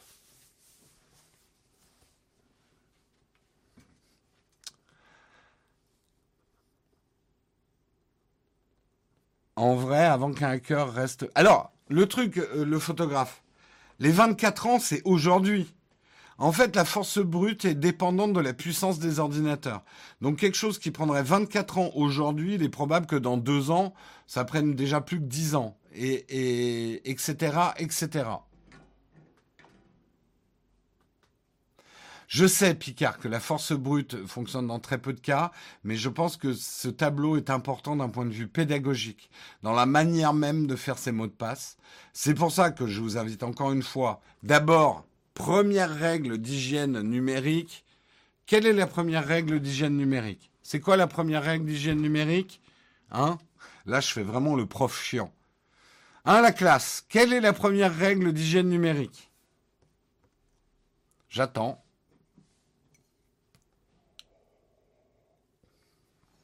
Changer souvent de mot de passe, générateur de mot de passe, ne pas noter son mot de passe, changer ses mots de passe, pas de mot de passe identique. Alors, voilà, la première règle d'hygiène numérique, en tout cas pour moi, ne jamais, jamais, jamais utiliser des mots de passe identiques ou variants d'un mot de passe sur tous les sites très sensibles et moyennement sensible. Le seul moment où je peux tolérer que vous ayez des mots de passe qui se ressemblent, c'est, on va dire, le mot de passe pour déverrouiller votre ordinateur ou ces trucs qui, de toute façon, ça vous protège très peu. Voilà. Ça, c'est la première règle. La deuxième règle de l'hygiène numérique, c'est dès que c'est possible, la double authentification. Répétez après moi. Dès que c'est possible, j'active la double authentification. La double authentification n'est pas chiante. Ce n'est plus comme il y a 2-3 ans. On active la double authentification dès qu'on peut. Ça ne préserve pas de tout, mais c'est nettement mieux que de ne pas avoir la double authentification. Troisième règle d'hygiène numérique, utiliser un gestionnaire de mots de passe. Lui va générer automatiquement des mots de passe. Déjà, il vous permettra de mettre vos mots de passe à un endroit. Hein. Vous aurez pu les écrire sur un post-it, ce qui, vous m'accorderez, est quand même une grosse vulnérabilité. Le gestionnaire de mots de passe va vous rendre tellement de services. Si vous ne comprenez toujours pas les gestionnaires de mots de passe, ce n'est pas qu'un trousseau de clés. Les gens sont là, ah ouais, mais un trousseau de clés avec un seul mot de passe pour toutes les clés, c'est vachement dangereux. Et si je perds mon mot de passe principal, c'est pas comme ça que ça fonctionne. Essayez un gestionnaire de mots de passe pour vous faire un avis, vous comprendrez. Une fois qu'on a testé, on peut plus s'en passer. C'est clair. Après, tout le monde me demande d'en recommander un gratuit et tout. Je laisse la chatroom le faire. Nous, on utilise 1Password. Je préfère payer mon gestionnaire de mots de passe pour des questions qui me sont propres.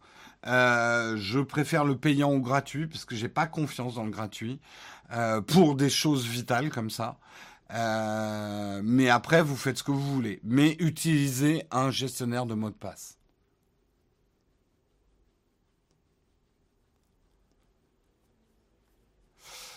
Celui d'iCloud, celui de Google, moi je vous conseillerais de ne pas les utiliser, mais c'est mieux que rien. Voilà. Mais je préfère, moi, avoir un gestionnaire de mots de passe qui soit indépendant d'Apple ou de Google. Mais moi, je n'utilise pas un gestionnaire de mots de passe d'Apple. Hein. Je ne l'utilise pas. Oui, Dashlane, c'est bien. Alors, Kaspersky, on a fait le sujet l'autre jour. Je sais pas pour leur gestionnaire de mots de passe. Il n'est pas conseillé par l'ANSSI en ce moment d'utiliser Kaspersky, pas tellement parce que c'est une société russe, mais plutôt qu'ils risquent, à cause des embargos, d'y avoir des problèmes de mise à jour. Ils ne pourront peut-être pas, Kaspersky, envoyer les mises à jour. Donc, si vous utilisez effectivement un logiciel Kaspersky, il vaut mieux éviter pour des raisons de sécurité en ce moment.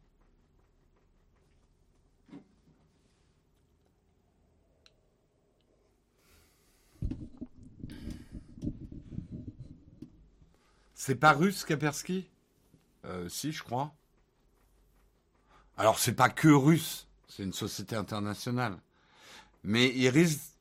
D'après l'ANSSI, il risque d'avoir des problèmes, effectivement, pour faire passer leur mise à jour.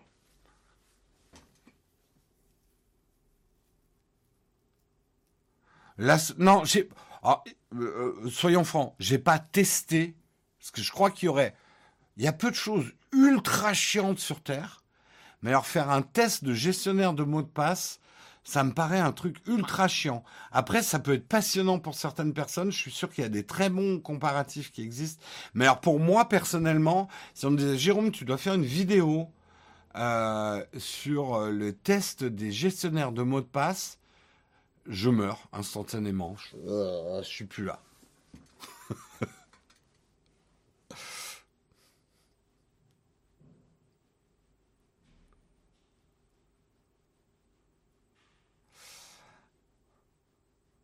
Mais du coup, si on se fait craquer le mot de passe du gestionnaire, les méchants ont accès à tout avec des idées.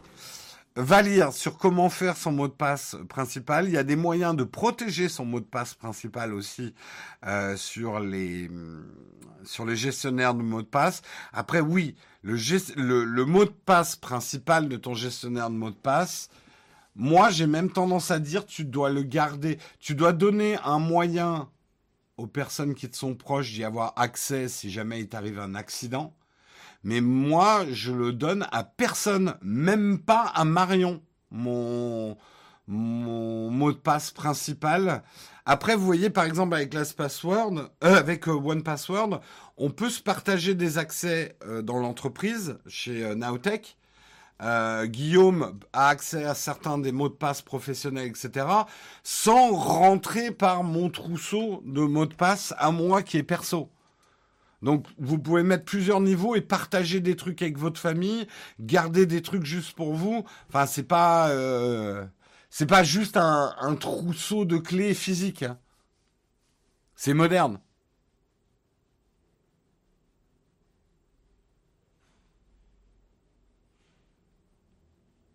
Comment faire la transition vers un gestionnaire quand on a déjà 10 000 mots de passe existants ? Ben justement, c'est ça que tu devrais faire. Il va aller chercher tes mots de passe. Après, oui, ça va te demander un gros travail de tout re-rentrer, de tout refaire. Mais au moins, il les gérera beaucoup plus intelligemment après si tu en as 10 000. Voilà, en tout cas, je voulais un peu attirer votre attention. Et je trouve que ce tableau était quand même très pédagogique sur vos mots de passe que vous croyez malins, mais qui en fait ne le sont pas du tout parce qu'ils sont très très faciles à trouver en fait, vos mots de passe. Donc ne vous croyez absolument pas invulnérable parce que vous vous croyez plus malin que les autres.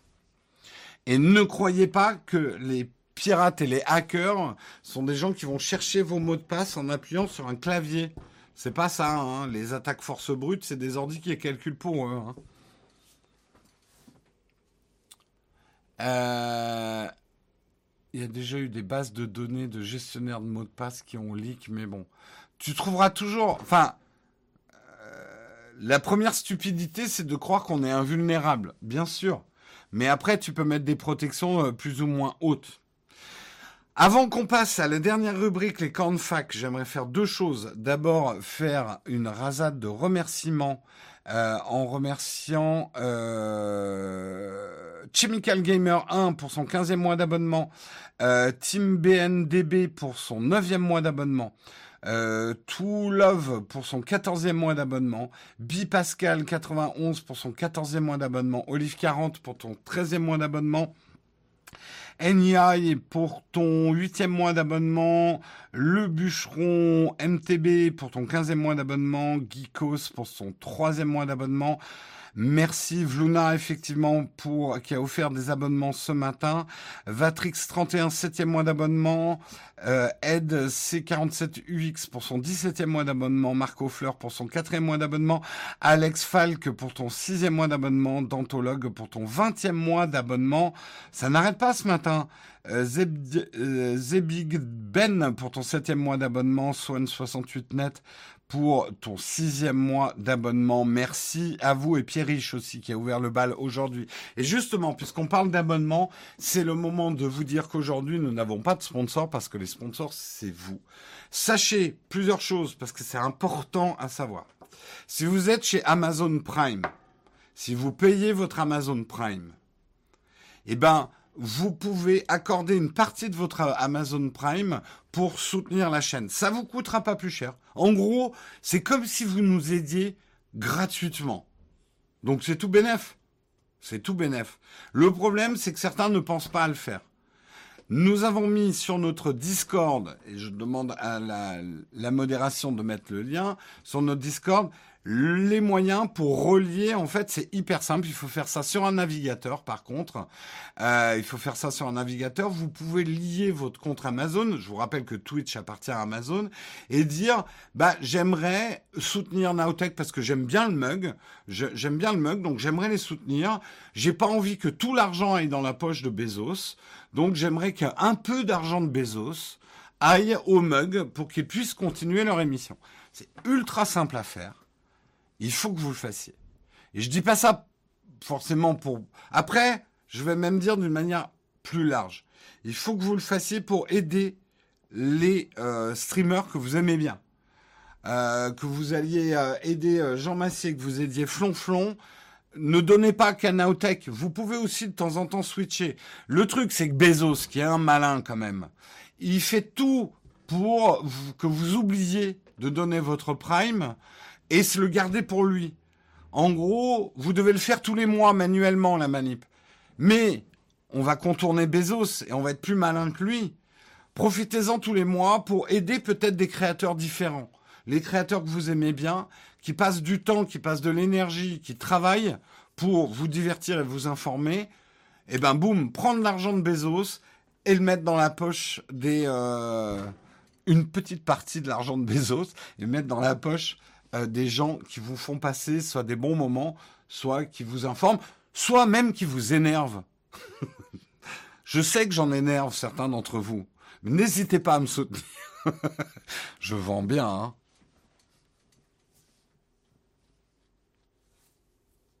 Donc, c'est con, voilà, le message.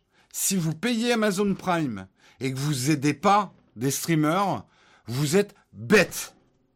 C'est bête. Vous laissez tout l'argent à Bezos. Et ça, c'est pas bien.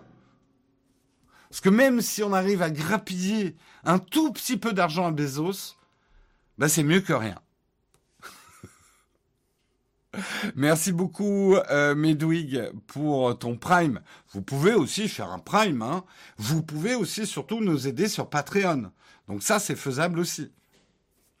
Vous voyez, il y a plein de solutions pour nous aider. Oh là là, du coup, ça part dans tous les sens. Merci Duracuir qui a offert 2 abonnements communautaires. Merci beaucoup. Merci Antimateur EDJ. Oh là, ça va aller vite. Antimateur EDJ pour son 12e mois d'abonnement. Merci Antoine pour ton 11e mois d'abonnement. Merci en tout cas à tous ceux. Le massage est passé. Voilà, c'est très bien. N'oubliez pas de le faire, mettez-vous une petite alerte dans votre calendrier pour tous les mois, pensez à renouveler votre Prime pour aider des streamers.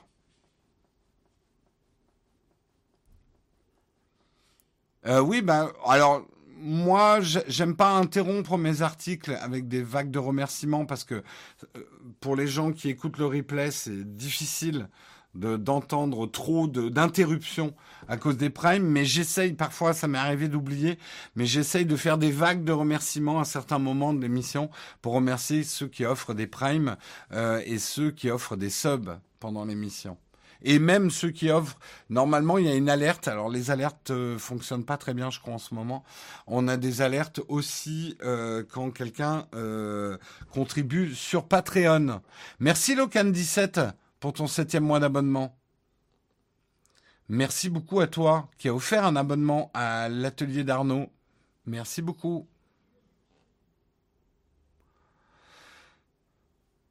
Bref, on va passer à... On remercie tous les contributeurs. Vraiment, on a besoin de vous. Je veux pas faire ma Cosette. Mais on a besoin de vous. On a besoin de vous pour garder une forme d'indépendance. Oui, on a des sponsors. Oui, on a un modèle publicitaire parce qu'on est obligé pour créer notre contenu. On a une équipe à payer. Mais vos contributions nous permettent de dire merde à certaines marques. Et ça, c'est hyper important pour nous. C'est-à-dire, on n'a pas accepté tout et n'importe quoi. Et même quand on accepte certains sponsors, ça nous permet quand même d'imposer un certain nombre de conditions. Je ne veux pas en dire plus que ça, mais bientôt, vous risquez d'être surpris. Je n'en dis pas plus. Voilà, c'est un petit teaser juste avant le camp de fac.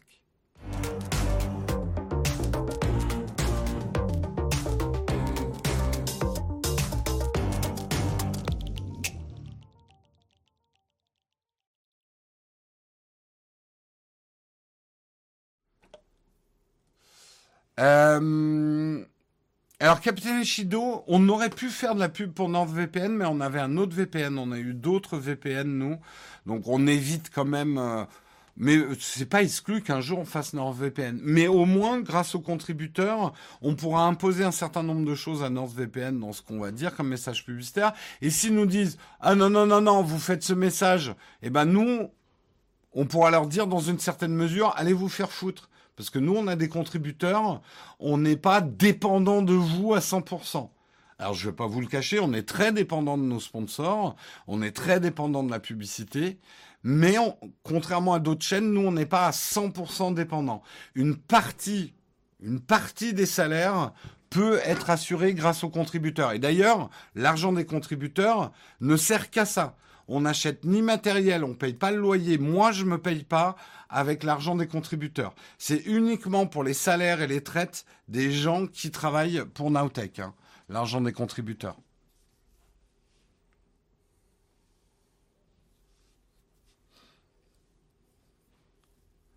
Que penses-tu d'un Mac Studio de base ?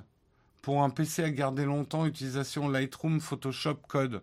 Oui, c'est une bonne idée, Ben. Je pense effectivement...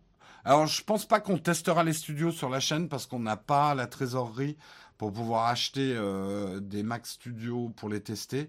Et puis là, en plus, les commandes font qu'on les aurait super tard. Faut jamais dire jamais. Peut-être qu'on les testera, mais pas à leur sortie, en tout cas. Mais je pense que c'est un bon produit durable quand même, le studio. Le yacht est financé par quoi? Les sponsors uniquement.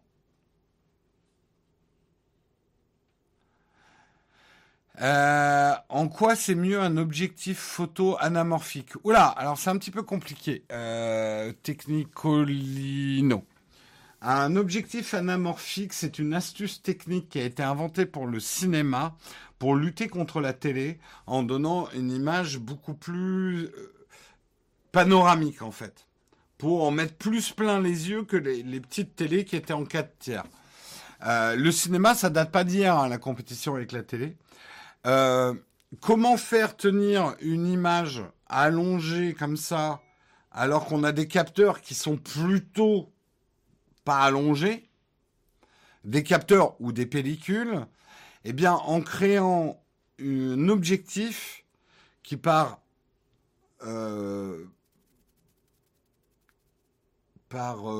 en tout cas en orientant les rayons de lumière, en gros permet d'avoir une image au niveau de l'enregistrement sur la péloche et maintenant sur les capteurs comprimée au niveau des lignes et qu'on étire à la projection pour rétablir les formes. Je ne sais pas si j'étais hyper clair sur mon explication de l'anamorphique. Ce qui fait, un des trucs qui permettent souvent de reconnaître une image anamorphique, c'est que, par exemple, un halo de lumière va être étiré. C'est parce que l'image en elle-même a été étirée. Ça vient de la manière dont est captée la lumière par un objectif anamorphique.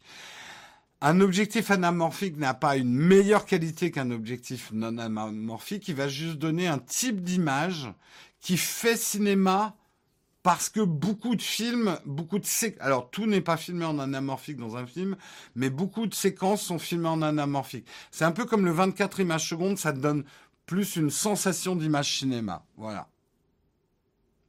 C'était un peu long comme explication, mais c'est pas forcément évident à comprendre l'anamorphique.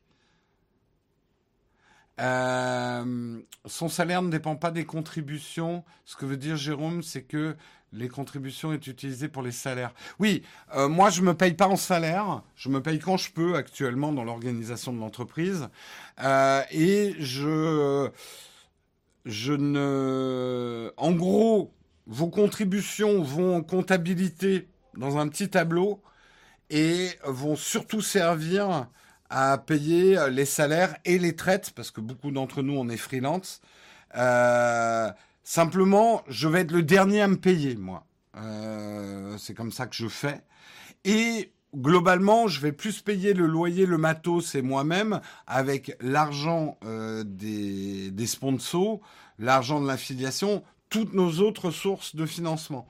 L'argent des contributeurs, et ça j'y tiens depuis le début, on a des contributeurs, ne sert que à la création d'emplois et aux ressources humaines de l'entreprise. Je ne veux même pas qu'un moindre objectif ou le moindre câble soit acheté avec l'argent des contributeurs.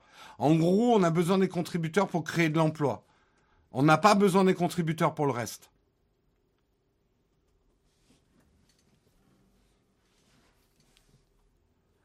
Gigi Abrams aime les objectifs anamorphiques. C'est pas le seul à les avoir utilisés, mais les halos, effectivement, Gigi Abrams en abuse un peu, sachant qu'ils sont probablement faits numériquement, mais ça, c'est encore un autre problème.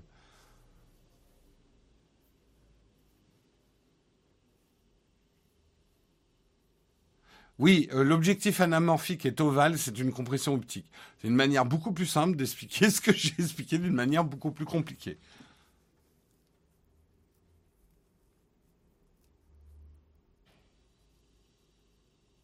Oui, non, j'ai pas de salaire, moi. J'ai pas de feuille de salaire.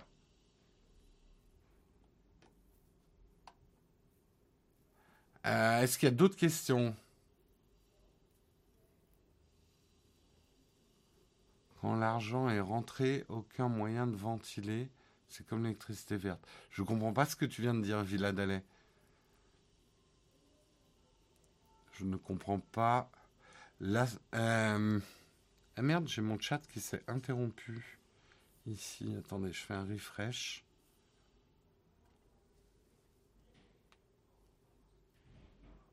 Est-ce que vous avez encore des questions tech où il n'y en a plus? J'en ai probablement raté pas mal. Pas de webcam, je n'avais pas pensé. De quoi vous parlez? Gigi Abrams crée parfois des halos en braquant le faisceau d'une lampe électrique sur le côté de l'objectif. Oui, et tu vas avoir ce côté étiré, ça c'est très typique de l'objectif anamorphique. Hein. Essayez de ne pas avoir des discussions parallèles, parce que moi je dois lire la chat et là je vois plein de discussions parallèles, j'ai du mal à lire. Hein. Un calibreur d'écran à me conseiller, je suis désolé, Blackbird Studio, j'y connais rien en calibreur d'écran. J'en ai même jamais utilisé. Il faudrait que je m'y mette, mais j'ai pas eu le temps. Est-ce que Nowtech ira dans le métavers? Si on a quelque chose à y faire, peut-être, mais on n'ira pas dans le métavers pour être dans le métavers. Je demandais si l'achat d'un mini M1 est toujours bien. Oui, ça dépend de tes usages. Ça dépend de tes usages. Votre question... En fait, comprenez bien votre question quand vous dites l'achat d'un M1, c'est bien. Je peux pas vous répondre tant que je sais pas ce que vous voulez faire avec. C'est comme si vous me disiez, est-ce que acheter un 4x4, c'est bien? Déjà, non, parce que vous allez polluer. Non, mais voilà, dans certaines situations, l'achat d'un 4x4, c'est bien. Mais acheter un 4x4, si vous faites jamais du 4x4, ça sert à rien. Voilà, donc...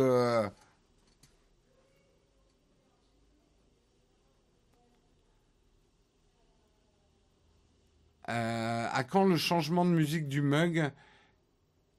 Il y en a en plus de pub. Ah, tu veux dire, oui, notre musique d'attente. Non, la musique du générique du mug. Oui, c'est une musique libre de droit.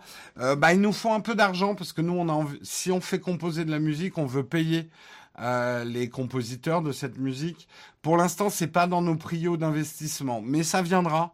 Mais on tient absolument à payer un vrai prix à des gens qui composent la musique. On a déjà payé effectivement des compositeurs pour notre musique d'attente qui nous appartient vraiment, mais nos musiques de générique pour l'instant ne nous appartiennent pas. Donc vous les entendez parfois dans des pubs.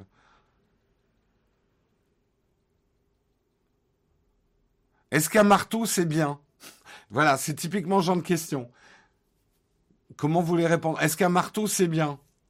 Ben, ça dépend ce que tu veux faire avec. Pour visser, c'est nul. Un marteau. J'ai essayé, ça marche pas. Est-ce que vous en sortez bien économiquement en ce moment ? Ça va bien mieux qu'en 2017 où on a failli disparaître. Ça va bien mieux. Je dirais que ça fait 2-3 ans qu'on arrive à perdre beaucoup moins d'argent. Aujourd'hui, notre vrai défi, c'est de commencer à faire du profit. Eh ouais, c'est un sale mot, hein. Mais on voudrait faire du profit pour pouvoir investir et lancer des nouveaux projets. Aujourd'hui, on est un peu trop, on va dire, sur une compta d'association. On manque d'argent pour pouvoir lancer des projets plus ambitieux, embaucher plus de monde, éventuellement, plus construire notre petit groupe média. Donc maintenant, le challenge dans les années à venir, c'est d'arriver à faire du profit. Eh oui, le sale mot. 9h40, je vais durer juste un tout petit peu parce que je suis pas sûr d'avoir laissé assez de place pour les questions. Mais je sais, je suis très en retard. Mais c'est à cause des hommes politiques, Samuel. C'est à cause de la politique que je suis en retard ce matin. C'est pas ma faute, monsieur. Quels sont les prochains investissements de la chaîne ? Alors, un investissement qu'on est en train de faire, mais qui est long parce qu'on a du mal à le financer, c'est la construction de notre studio qui sera dédié au live. Actuellement, on fait les lives dans le même studio où on enregistre nos vidéos sur YouTube, et c'est pas très pratique parce qu'on est souvent obligé de déménager le matériel, de changer les lights de place, etc. Notre prochain step, c'est la construction d'un studio B, qui sera un studio entièrement dédié au live, à toutes nos émissions live. Et c'est ce qu'on est en train péniblement de financer nous-mêmes. Mon excuse n'est pas acceptée, Samuel. Bah, zut. Pour le financement, faites comme Villebrequin. Ouais, mais pour faire un financement comme Villebrequin, faut déjà être Villebrequin. Je n'ai pas la prétention de dire qu'on a autant d'une communauté aussi grande et aussi forte et aussi engagée que la communauté de Villebrequin. Et on a fait quand même beaucoup moins de vues que Villebrequin, hein.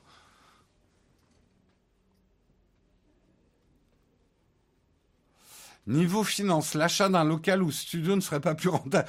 On l'achète comment ? Avec quel argent on achète un local ? Et pour, tu vas me dire, bah, t'as qu'à emprunter. Aujourd'hui, les finances de l'entreprise, je pense pas qu'une banque nous prêterait de l'argent, hein. On va être tout à fait honnête. Vous gagnez de l'argent comment ? Alors, en partie, c'est des gens qui nous donnent quand ils ont envie. L'autre, c'est des annonceurs qui nous donnent de l'argent quand ils ont envie. Non mais là, monsieur, je vois que les gens sont abonnés à votre chaîne, donc ils payent leur abonnement. Ah non, non, non, non, on est sur Internet, personne ne paye rien du tout. Ah oui, d'accord. Bah écoutez, je peux vous prêter 2 € pour aller prendre un café, si vous voulez. Je viens de vous faire mon rendez-vous à la banque lorsque je voulais faire un emprunt pour acheter un local sur Paris en plus. Ça va pas être simple. Ça va pas être simple. Oui, le studio sera dans mon ancien appart dont on a gardé le loyer parce que c'était un bon loyer qui date pour pouvoir construire le studio live dedans, effectivement. 2 € à Paris, c'est un verre d'eau. Oh, vous exagérez. Vous exagérez. On trouve des cafés à 2 €. On en trouve à 11 € aussi des cafés à Paris. Ce serait plus accessible en province. Oui, bah, tu vas expliquer ça à Marion qu'elle doit quitter son boulot parce qu'on va monter notre studio en province. Je te laisse lui expliquer.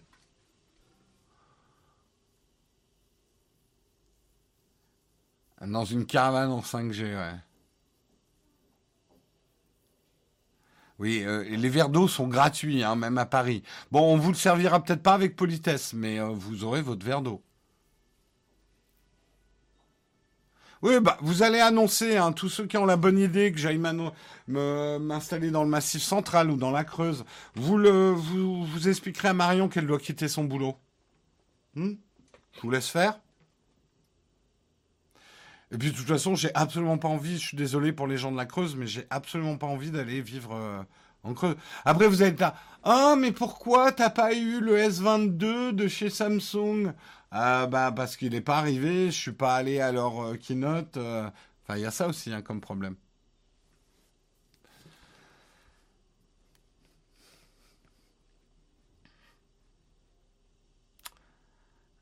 Il y a des cafés à 1 € à Paris, tout à fait.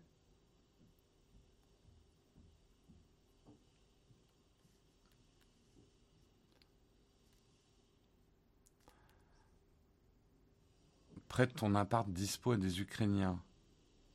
Je comprends pas le rapport, mais... Enfin, bref.